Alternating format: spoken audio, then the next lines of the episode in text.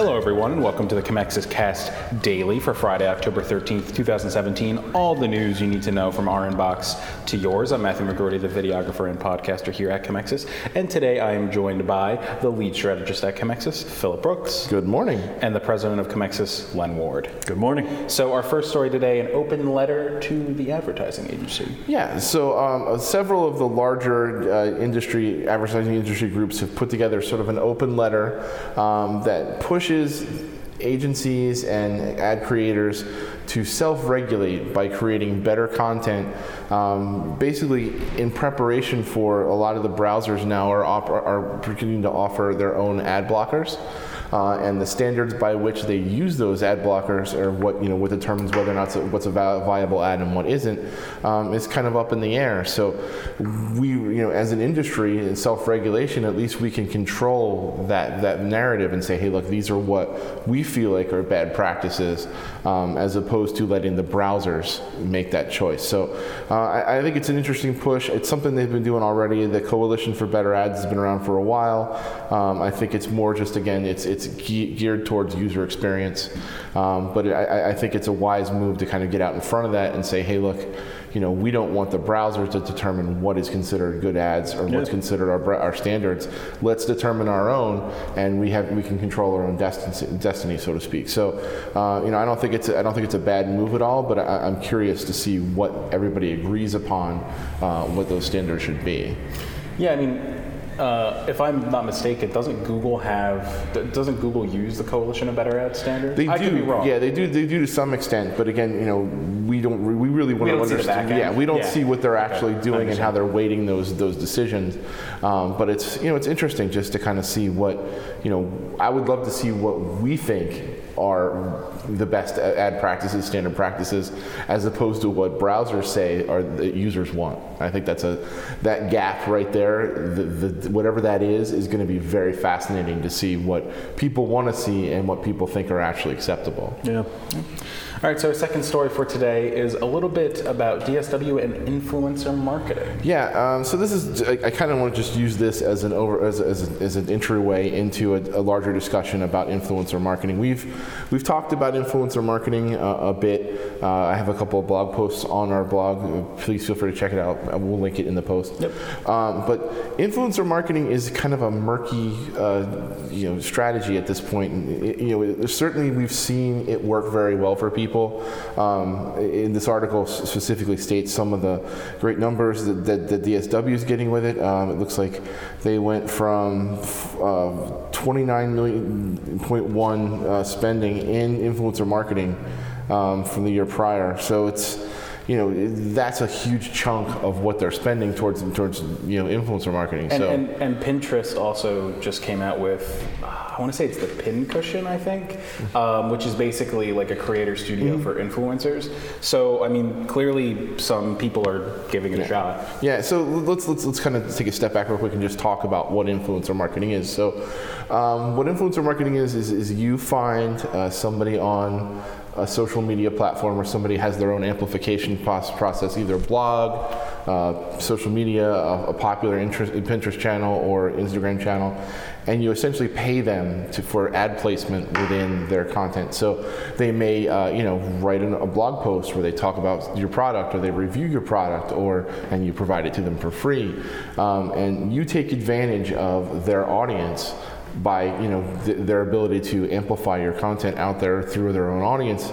Um, and there's been a lot of studies that say you know people that are considered uh, trustworthy or people trust influencers, um, you know they're, tend to buy what their what their their heroes you know tend, tend to like. So um, you know the the thought process behind it makes perfect sense to me. I understand exactly why people would do this.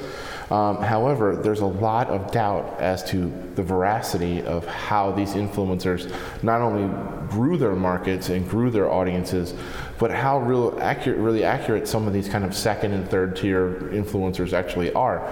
You know, if you're dealing directly with a celebrity, I get that. That's a that's a big push. You know, that's.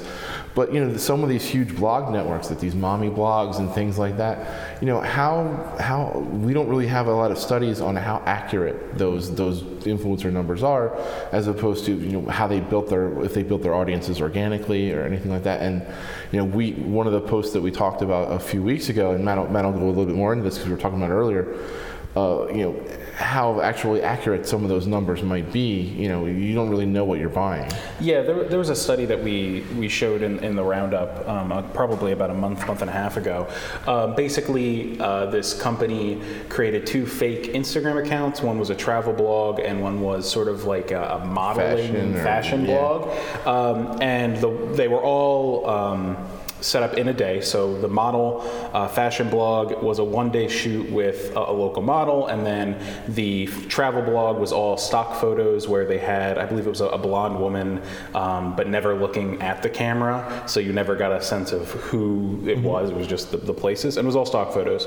Um, and they bought um, interactions and follower counts, um, and they they also went into you know the- if you could buy them in bulk from this cheap company, and you'll just get them like X Y Z amount of time later, et cetera, et cetera. Um, and by the end of it, this was probably over about a month, month and a half. Um, the fashion blogger had gotten offers of totaling about five hundred dollars, um, and then the travel blogger got about three hundred.